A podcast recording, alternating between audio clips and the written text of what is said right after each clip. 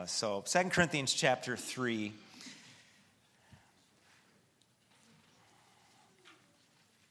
And verse number 12.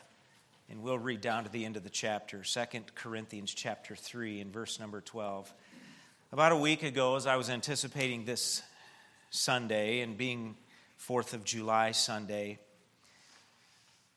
verse number 17 of our text came to mind. I want you to notice it if you would. Now, the Lord is that Spirit, and where the Spirit of the Lord is, there is liberty or freedom. Freedom that we have because of the Lord Jesus Christ, the Spirit of God is the one that brings it to us. And Paul here is not talking about temporal, national freedom, physical freedom, or liberty. He's talking about eternal spiritual liberty and freedom. The song of the soul set free from the bondage of sin. The soul set free from the deception that uh, there's some kind of obligation of good works that are necessary for me to get into heaven, that there's some kind of divine scale up in heaven, and if my good works outweigh my bad works, I'm telling you, that thought has caused people in this world more misery and uncertainty. If it's left up to you and me to get into heaven, we're in huge trouble. Because of the finished work of Christ, his perfect righteousness has made me accepted in the beloved. And uh, I want us to, now here's what happened. Well, I'll say a little bit more about this in a moment. Let me just read the text and we'll get into it. Verse number 12 Seeing then that we have such hope, the hope of Christ, the hope of the gospel, I'm the hope of the Spirit of God, uh, regenerating us, making us fit for the kingdom of heaven, this hope of eternal life. Seeing then that we have such hope. This is not our modern concept of hope. This is a hope that is not only a desire, but the confident expectation that God's going to fulfill it. Let me just say this heaven is a real place. Okay? And when I say I have the hope of heaven, I'm not saying I hope there's a heaven and I hope I get to go there someday, but on the authority of God's word and the confidence of God's spirit and the finished work of Jesus Christ on my behalf, I can say with Bible hope, there is a heaven and I'm going there. Okay? And I know that many of you here this morning can. Listen, if you're here and you can't say that with certainty, don't leave before you talk to us okay? Because we can take God's word and show you how that hope can be yours. And so Paul says, seeing then that we have such hope, we use great plainness of speech. We'll talk about that word plainness here in just a moment. But then Paul makes a contrast. We use great plainness of speech and not as Moses, which put a veil over his face that the children of Israel could not steadfastly look to the end of that which is abolished. We're going to read Exodus 34 in just a moment. But then notice verse number 14. But their minds, talking about the nation of Israel, their minds were blinded, for until this day remaineth the same veil untaken away in the reading of the Old Testament, which veil is done away in Christ. But even unto this day, when Moses is read, talking about the Old Testament in the Jewish setting, the veil is upon their heart. Nevertheless, when it shall turn to the Lord, the veil shall be taken away. Now, the Lord is that Spirit, and where the Spirit of the Lord is, there is liberty. But we all, with open face, beholding as in a glass the glory of the Lord, are changed into the same image from glory to glory, even as by the Spirit of the Lord. Now, keep your hand there in 2 Corinthians 3 and go with me to Exodus chapter 34. Exodus chapter 34 and verse number 29. Paul referenced a veil, he referenced Moses, he referenced the nation of Israel, he referenced Moses having a veil over his face. And so we're going to look at the historical background for this just briefly before we go back to 2 Corinthians chapter 3. 2 Corinthians, or pardon me, now Exodus chapter 34, verse 29. And it came to pass when Moses came down from Mount Sinai with the two tables of the testimony in Moses' hand when he came down from the mount that Moses wist not that the skin of his face shone while he talked with him. Okay, he'd been in the presence of the glory of God. His face had supernaturally absorbed some of that in his countenance. He's been given the law of God, the Ten Commandments, verse number 30. And when Aaron and all the children of Israel saw Moses, behold, the skin of his face shone. And they were afraid to come nigh him, to come near him. And Moses called unto them, and Aaron and all the rulers of the congregation returned unto him. In other words, the people were running away from him. And Moses, like, no, no, come back. And Moses talked with them, and afterward all the children of Israel came nigh, and he gave them in commandment all that the Lord had spoken with him in Mount Sinai. Until Moses, it's the idea of when Moses had done speaking with them, he put a veil over his face. But when Moses went in before the Lord to speak with him, he took the veil off until he came out. And he came out and spake unto the children of Israel that which was commanded. And the children of Israel saw the face of Moses, that the skin of Moses' face shone. And Moses put the veil upon his face again until he went in to speak with him. Now go back to 2 Corinthians chapter 3. I would like to preach a message this morning after reading our text passage and the historical background that Paul references. I would like to preach a message entitled, There is Liberty.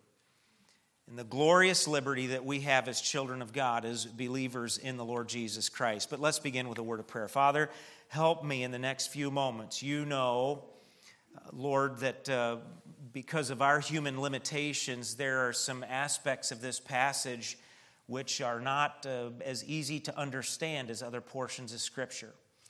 And so I pray that you'd give me help uh, to explain what needs to be explained for the purpose this morning, for your purpose this morning. And uh, Lord, we're grateful above all, and thank you for the fact that we can bask in the liberty that we have as children of God, a liberty that can never be taken away. It's an eternal, spiritual liberty, regardless of whatever status we may have on this earth, whatever country a believer may live in, whatever restrictions or lacks of temporal, earthly liberty they may experience or not experience. I thank you that those who know Christ as Savior can have this eternal, untouchable liberty that will carry us through all the way into eternity. And I pray this in Christ's name. Amen. Freedom and liberty, both as words and concepts, are woven into our fabric as Americans. But let me say this freedom and liberty as words and as concepts as they're taught in the Bible are even more woven into our fabric as Christians. I think about Galatians chapter 5 and verse number 1 when Paul was writing to the members of the churches in South Galatia who were uh, being influenced by false teaching that said that you had to obey the law of Moses in order to be saved. And it was discounting the finished work of Jesus Christ to pay all the sin debt and to give us perfect righteousness in the presence of God. Paul said in Galatians 5 1 to these Galatian believers, Stand fast, therefore, in the liberty wherewith Christ hath made you free and be not entangled again with a yoke of liberty. And that takes my mind to John chapter 8 and verse 32 and, uh, and 36. You shall know the truth, and the truth shall make you free. And then verse number 36 And if the Son, Jesus, shall make you free, ye shall be free indeed. It's interesting, the addition of the word indeed implies that there are concepts or ideas of freedom that are not really full, true freedom. But the freedom that Christ gives to us is freedom indeed. In Paul, Paul in Romans chapter number 8 verse number 21 talks about the time yet future to the believer when we will either through death or the rapture get shed of this old sin cursed body. How many of you are looking forward to that? And will enter into what Paul calls the glorious liberty of the children of God. When I get a glorified body that is no longer subject to the temptations of sin and the curse of sin, it's called the glorious liberty of the children of God. Paul said in Galatians chapter 5 and verse number 13, Brethren, you've been called unto liberty, only use not your liberty as an occasion for the flesh, but by love serve one another. In other words, you don't have to obey the law in order to get into heaven. But don't use that as an excuse for living selfishly or any old way you want to. The fact that you've been set free from the bondage of sin, set free from the burden of the law, so to speak, let that motivate you to, by love, serve one another, doesn't give you the right to live for yourself. Live for Jesus and live for others. In Romans chapter 6, verses 18 to 20, Paul speaks of the blessing of being free from sin and now a servant of righteousness. Galatians chapter 1, verse number 4 tells us that one of the purposes of Christ's death on the cross was to deliver us from the bondage of this present evil world. Get it, Christian? We are resident aliens on this old planet. Our citizenship is in heaven. Songwriters, Christian songwriters, for generations have memorialized the truth of our liberty and of our freedom that we have, this eternal spiritual freedom that we have in Christ. I think about the song we sang just before the message, Once for All, and the theological truths of this song. Free from the law, oh happy condition. Jesus has bled in other words, he shed his blood and paid your sin debt and mine. And because of that, the songwriter said there is remission, that is forgiveness of sins. We are cursed by the law and bruised by the fall, but grace hath redeemed us once for all. Verse number two, we didn't sing it, but I'll quote it. Now we are free. There's no condemnation there's therefore now no condemnation, Paul said, Romans 8 verse number 1, to them which are in Christ Jesus. The condemnation of sin against me because of my sin and the penalty of death because I trusted Christ as Savior and His work was accepted by God. Get this. The shedding of His blood is resurrection from the dead. Because of that, I am free. There is no condemnation. Jesus provides a perfect salvation.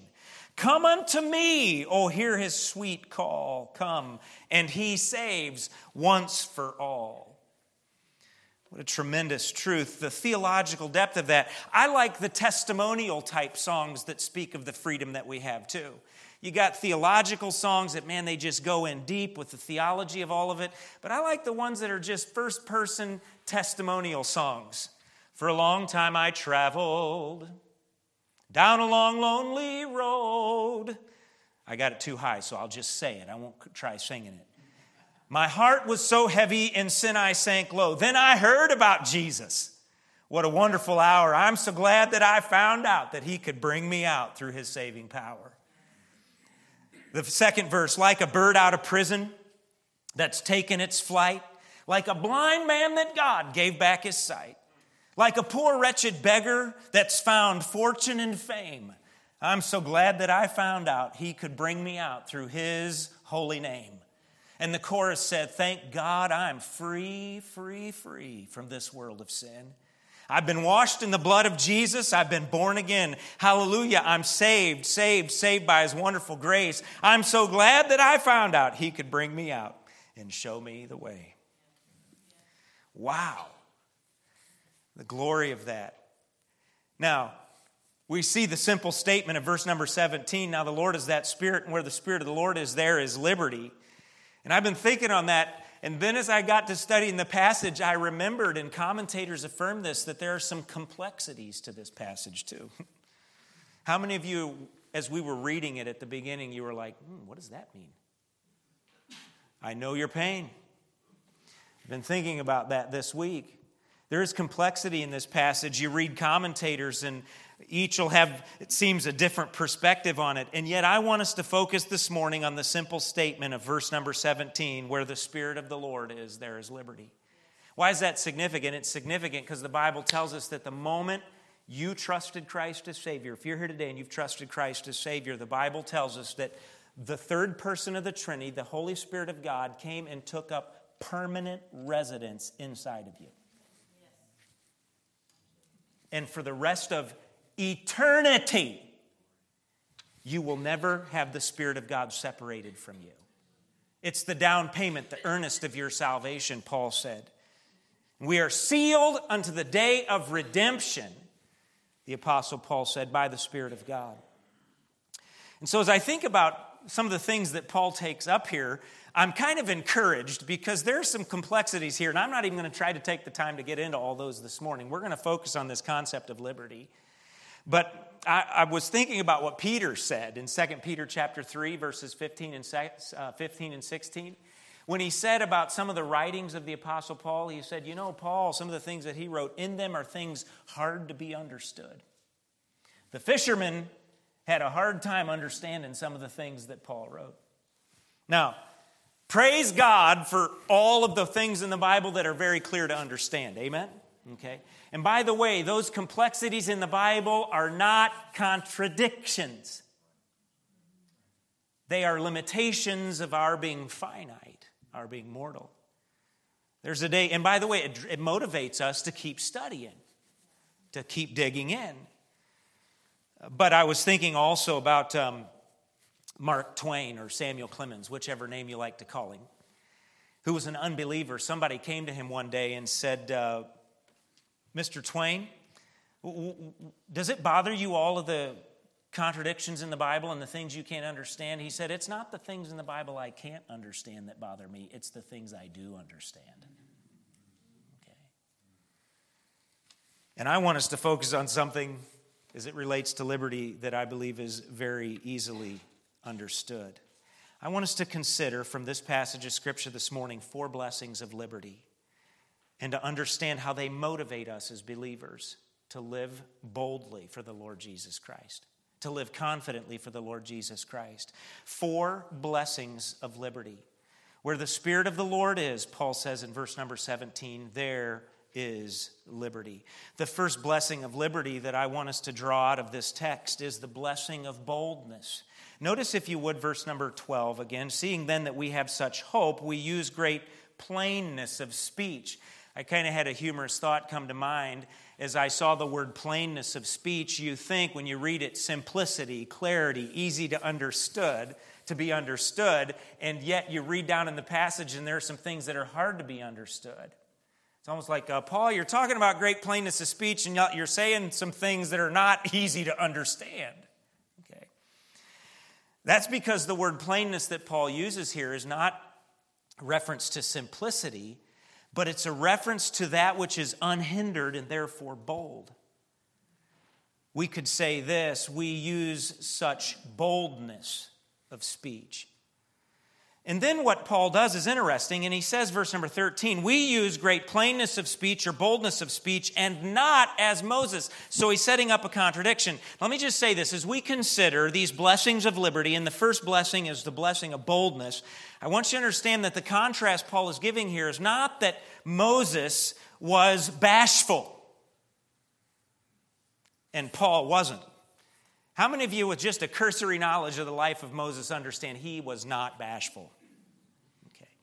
So, whatever contrast that Paul is setting up here between himself as a New Testament preacher of the gospel and Moses as the Old Testament lawgiver, whatever the contrast is, it's not saying that Moses was bashful. In fact, what Paul is saying as he gives this first blessing of liberty, the blessing of boldness, is that Moses, in contrast to the New Testament preacher of the gospel, Moses gave the Old Testament law, and Moses represented, get this, the Old Testament law and system, which in and of itself was incomplete. In and of itself, it did not have the power to save. It was waiting for fulfillment. And therefore, the law could not, Moses could not operate with the boldness that a post Christ preacher can. Are you with me? Okay. So Moses isn't being bashful. He is simply limited, in a sense, if you would. He is limited because the system of the law that he represents in the Old Testament is not complete because everything about the law was pointing to Jesus. Jesus is the one who, by his own testimony, when he came, would fulfill the law. The law, according to Paul in the book of Galatians, was a schoolmaster to bring the sinner to Christ. The law showed the sinner you can't save yourself, only Jesus can save you. The law revealed our sinfulness and pointed us to Christ. Paul said in Romans chapter number 8, what the law could not do, and that it was weak through the flesh, God sent his Son, Jesus Christ, in the flesh to fulfill the law and its requirements. The author of the book of Hebrews said that the law could never make the comers thereunto perfect. In that Old Testament sacrificial system, under the requirements, as they brought bulls and goats to be sacrificed, that system did not have the ability to make men perfect, if you would. But everything about the Old Testament system waited and anticipated the fulfillment of Jesus Christ coming. Now, here's the deal Moses was limited, not bashful, but he was limited because of the nature of the Old Testament law and its system. But once Christ came and fulfilled the law, when he fulfilled the perfect righteousness demanded by the law, when he paid the penalty for all of us lawbreakers through the shedding of his blood, when he raised victorious to life out of death, showing that he had conquered the penalty for sin once and for all, once he did all of that, the law was fulfilled in the finished work of Jesus Christ. And because of that, we don't have to hold back.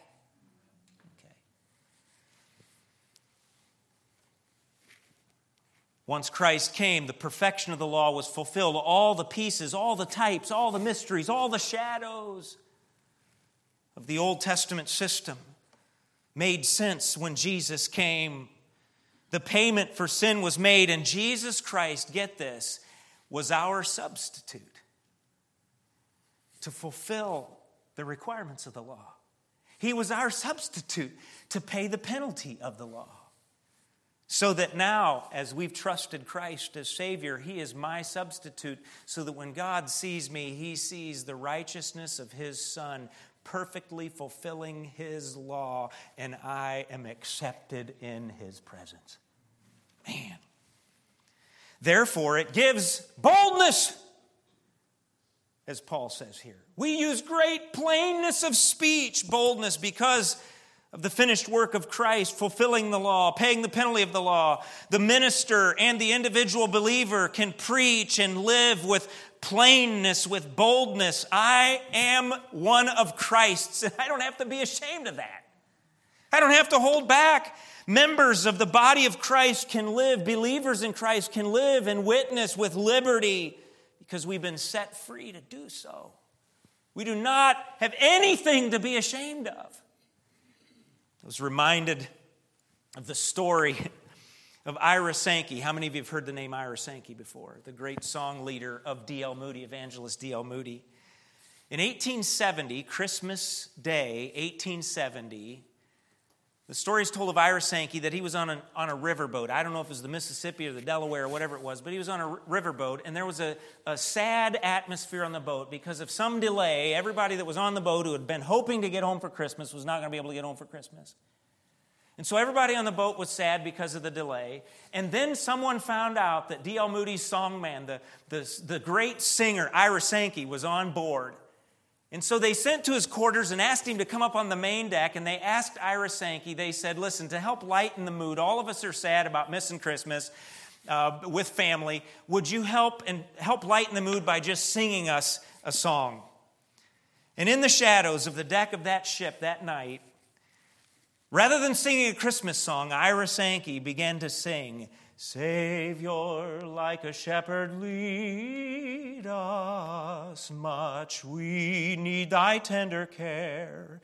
In thy pleasant pastures feed us, for our use thy folds prepare. Verse number two, when he got to the second verse, we are thine. Do thou befriend us. Be the guardian of our way. Keep thy flock from sin, defend us. Seek us when we go astray. Blessed Jesus, blessed Jesus, hear, oh, hear us when we pray. Blessed Jesus, blessed Jesus, hear, oh, hear us when we pray. As Sankey sang on the deck of that ship, a man stepped from the shadows who had a distinct southern accent. And he interrupted at the end of the song and he said, Mr. Sankey, in 1862, would it be possible that you would have been doing guard duty on the Potomac River near Sharpsburg? Mr. Sankey stopped and he said, As a matter of fact, I was.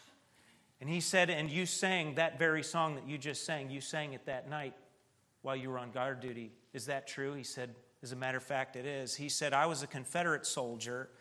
You were a Northern soldier on the other side of the river. I was a Confederate soldier, and he said, I had my rifle scoped in on you, and I was about to shoot you.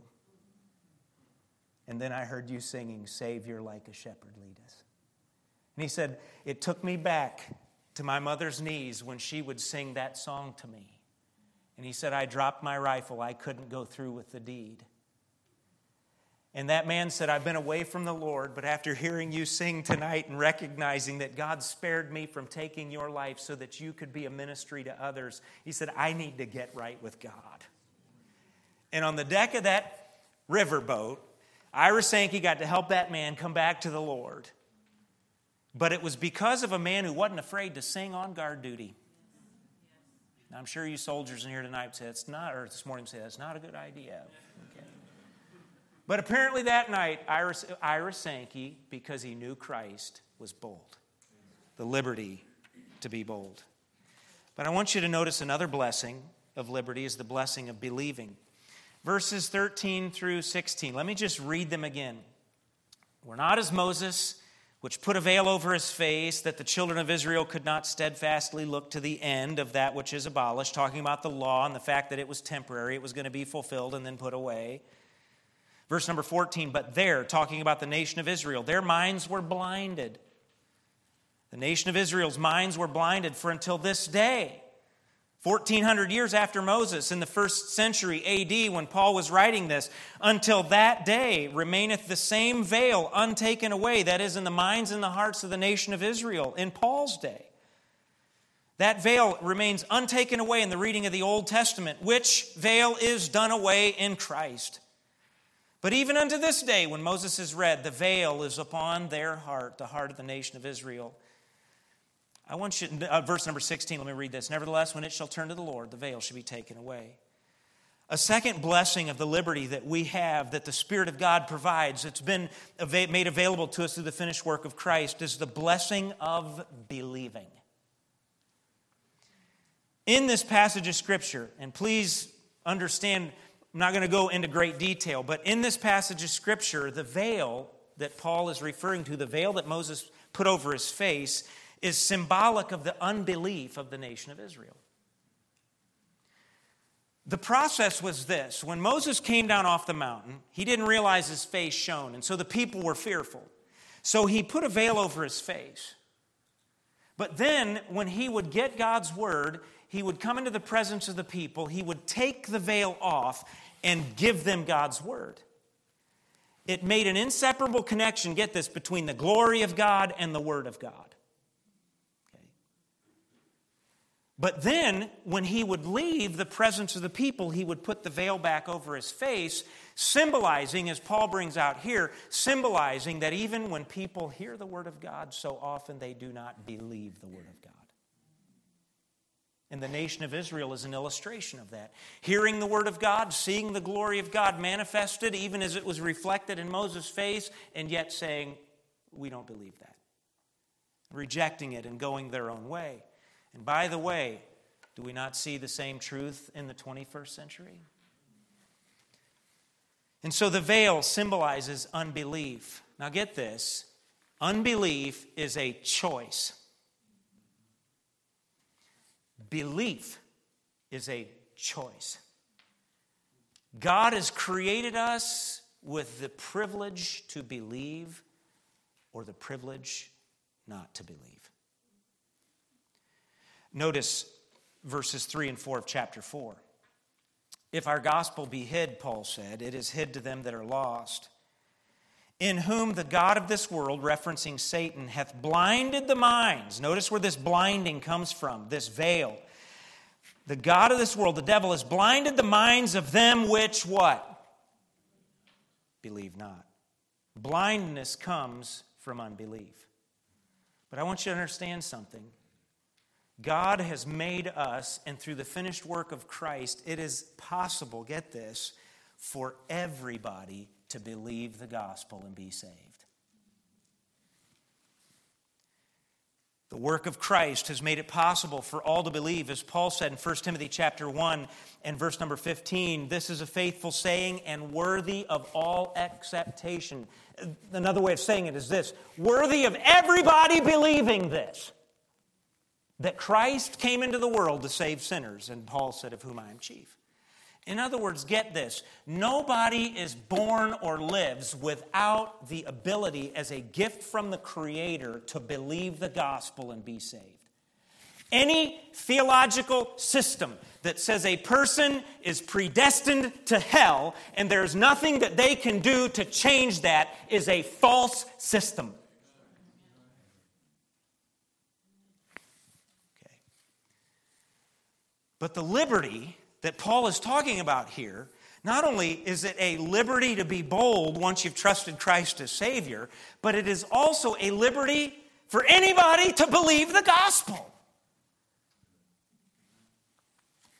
Notice what Paul says in verse number 16. In spite of this situation, understood, where there's this veil of unbelief on the nation of Israel's heart, and they rejected Christ as their Messiah, and really we could say the same of the whole world. The world generally has rejected Christ as Savior. He came into His own, and His own received Him not. He came to this world. This world has rejected Christ. Yet notice verse number 16. Nevertheless, when it shall turn to the Lord, the veil shall be taken away. I love that word, nevertheless. It's as if Paul is saying, in spite of the fact that the whole nation of Israel rejected Christ, in spite of the fact that our world generally has rejected the gospel of Jesus Christ. In spite of the fact that even 2,000 years after the cross, we still see prevailing unbelief in the world. When it shall turn to the Lord, the veil should be taken away. And we're going to talk about that it here in just a moment. The, the trend, get this, folks, the trend of the nation of Israel at that time the trend of the world is not to believe the gospel of Jesus Christ. But I love what Paul says in Romans chapter number three. Get this, get this. For if some did not believe, does this make the faith of God without effect? God forbid, Paul said. Doesn't matter if the majority of people don't believe, there's still opportunity for an individual to believe and be saved if they believe the gospel, if they turn to the Lord. And that leads us to the next statement. And I love this. It really shows the hope of the heart of God. Nevertheless, what's the next word? Verse 16. When? When it shall turn to the Lord. That, that simple word when is the idea that that's what God wants. Nevertheless, when God is anticipating, if I can say it this way, God is anticipating people to believe the gospel. Anybody who wants to. The pronoun it that is used here is in the context referring to the nation of Israel. When the nation of Israel, and it's looking forward to that time in the future when Romans 11 prophesies that all Israel is going to recognize Christ as Messiah and be saved at the end of the tribulation period. But there's also included in this pronoun it two small, really big letters. It. It's, it is a, a very all encompassing pronoun. Can I say it this way? When it shall turn to the Lord, can very much be understood this way whoever, whatever, whenever, however. They turn to the Lord, the veil of unbelief is removed, and that person is saved. Hallelujah. Hallelujah. I was thinking about Last night at prayer meeting, Brother Jeremy mentioned their little five year old grandson, Eric, getting saved. And uh, his parents, uh, Taylor and um, Jacob, were rightly cautious. It's very easy for a little one growing up in a Christian home at four or five years old to go through the motions of praying a prayer. And parents, I think it's right for us to be cautious and let the Spirit of God do His work and make sure there's understanding. Praying a prayer doesn't save you. Believing on Jesus Christ saves you. Okay? And how easy it is to get a little child to go through. And so Jacob and Taylor had been rightly holding off, making sure there was understanding. And finally, this past week, little Eric was sitting in the kitchen floor and he says, Mama, why can't I get saved? he was saying so in reference to the fact that they had been holding him off. And so she sat down, made sure he understood, went through the gospel with him, and he trusted Christ as Savior. I, how available is the gospel? How, how much of a blessing is it, this blessing of believing, as part of the liberty that we have, that a child can be saved? And we could go to the opposite extreme and say somebody who's made a mess of their life, who thinks they're too far gone. You are not too far gone for Jesus.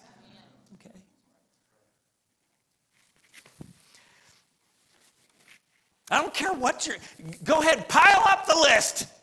I've done this, I've done this, I've done this, I've done this. Jesus' blood is enough to wash it away, and His grace, where sin abounded, His grace did much more abound. And Paul says, when it, in spite of this veil of unbelief, when it, the nation or the individual, will turn to Christ, I think about stories we get from our missionary, David Edens of the gospel in, in written form or audio form getting brought by one of those African evangelists into a Muslim village in the desert of Africa.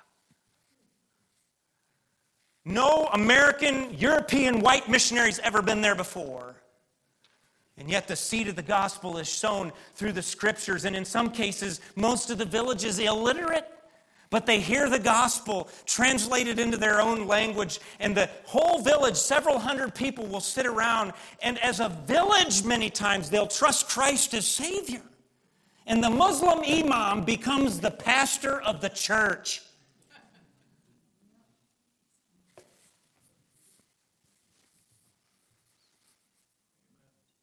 The blessing of believing. And there's a day coming when the entire nation of Israel will believe. Oh, man. The blessing of beholding. You want another wonderful blessing of the liberty that you have? In the Old Testament, and I'm just going to summarize, I got to I gotta start making a, a landing here. The blessing of beholding. In the Old Testament system, get this, folks. The high priest once a year could go into the Holy of Holies, but he didn't have the privilege that Moses did. Exodus 33 11 and Deuteronomy 34 10, and I'm paraphrasing them, but tells us that there was not a prophet in Israel like Moses, a man who knew God face to face and spoke with God as a man speaks to his friend. But Moses was the only one. It was an exclusive privilege that only Moses had. But get this because of the work of Christ in the New Testament era in which we're living, okay? Because the barrier's been broken down, because the Spirit of God indwells the New Testament saint. I've got, and I'm not saying this presumptuously or arrogantly, but folks, if you've trusted Christ as Savior, you have God living inside of you.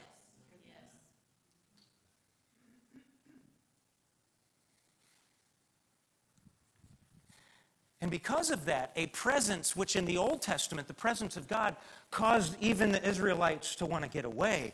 The Spirit of God, according to Romans chapter number 8. Look at Romans 8. Look at Romans 8. Just a few pages back to the left. There's a microwave at the house. Supper can be warmed up or lunch can. Romans chapter number 8, verse number 15. For ye have not received the spirit of bondage again to fear, but ye have received the spirit of adoption, whereby we cry? Abba Father. The Spirit itself beareth witness with our spirit that we're the children of God, and if children, then heirs, heirs of God, and joint heirs with Christ. The Spirit of God on the inside of us stirs us to say, He's not just God, He's Daddy.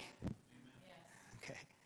And get this a privilege that was only exclusive to Moses in the Old Testament is available to every believer in the New Testament through the Word of God and the Spirit of God, I have access to the presence of God at all times. I got to give you this illustration. Her name was Frances Green. She was an 83 year old widow from California on Social Security. She had been a faithful contributor to Ronald Reagan's campaigns and presidency, albeit $1 at a time on her limited income. She was by no means a wealthy woman, but Mrs. Green received an invitation in 1988 from the Republican National Committee to a reception at the White House over the 4th of July weekend in 1988. Determined to meet President Reagan, she boarded the Southwest Chief in Los Angeles and settled in for her long three day train trip to Washington, D.C. On the 4th of July, Mrs. Green arrived at the White House gate on Pennsylvania Avenue. She approached the Secret Service officer and showed him her invitation. I'm sorry, he said, but I can't let you in. Your name isn't on the guest list, and you have to be vetted for security reasons, the officer said politely. Can you imagine frisking an 83 year old grandmother? Mrs. Green had not read the fine print on her invitation that called for an RSVP and a sizable mandatory contribution. She was heartbroken. The kind hearted Secret Service officer called one of the presidential aides he knew and told them Mrs. Green's story. The aide told President Reagan about Mrs. Green, and the president also was touched by her story. The next day, though she couldn't come to the event on the 4th, they set it up for her to come back the next day for a personal tour of the White House. Mrs. Green returned to the White House at the appointed hour for her special tour. As they were ending the tour, the aide and Mrs. Green were standing outside the Oval Office. The door was cracked, and the aide brought Mrs. Green to the door to peek through to get a glimpse of President Reagan sitting at his desk. As I understand from a book I read that recorded this or recounted this story, Ed Meese had just resigned. There were a couple of things of national interest and international interest that had just taken place. Reagan was a busy man this day. As they peeped through the door, Ronald Reagan saw Mrs. Green and motioned for her to come in, saying, Frances, those crazy computers, they fouled it up again. If I'd known you were coming, I'd have come out there to get you myself. He invited her into the Oval Office, and President Reagan and Mrs. Green sat together on the Oval Office couch talking about California and Mrs. Green's life. Some would have considered the time spent with Mrs. Green in the Oval Office a waste of President Reagan's time, but it wasn't. It was two good, decent people caring for each other. One just happened to be the President of the United States of America. You know, as I thought about that story, I thought about a woman who got on a train in Los Angeles three days to come to Washington, D.C. for the rare opportunity to see a president. But I want you to understand something. As a child of God, part of the liberty that you have by the indwelling Spirit of God, God's presence living inside of you, you don't have to travel three days by train to get to God. You don't have to go through a pastor or a priest or anybody else to get to God. You have immediate access to the presence of God. It is part of the privilege of your liberty as a child of God.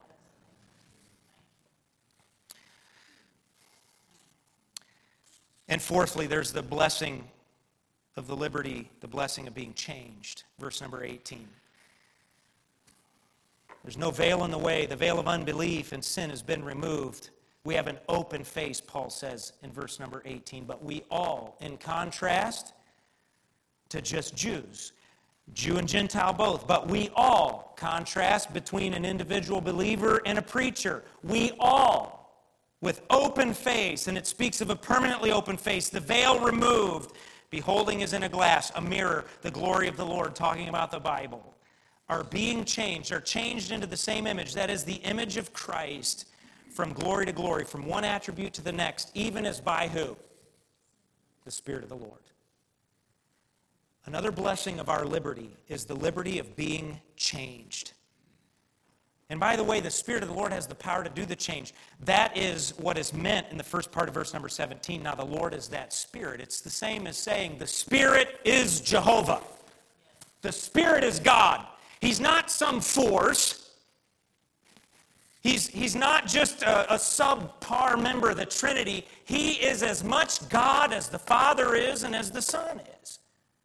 And therefore, He has the power to accomplish transformation in our lives to make us look like Jesus so that any believer, get this, any believer, this is your liberty, child of God. Any believer who has the Spirit of God living inside of them and comes to the Word of God with a humble and a submissive heart, though you may not understand everything, get this the Spirit of God takes the Word of God and transforms you into the image of the Son of God. Okay. That's liberty. There's nothing to restrict, restrict His transforming power at work in our lives, whatever your past condition may be. The Spirit of, let me conclude with this.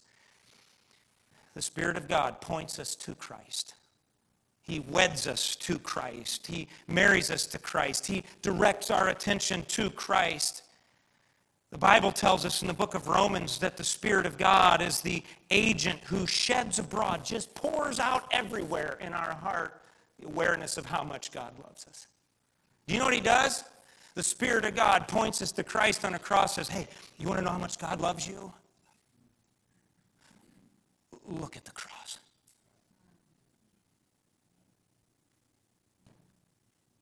You ever question God's love?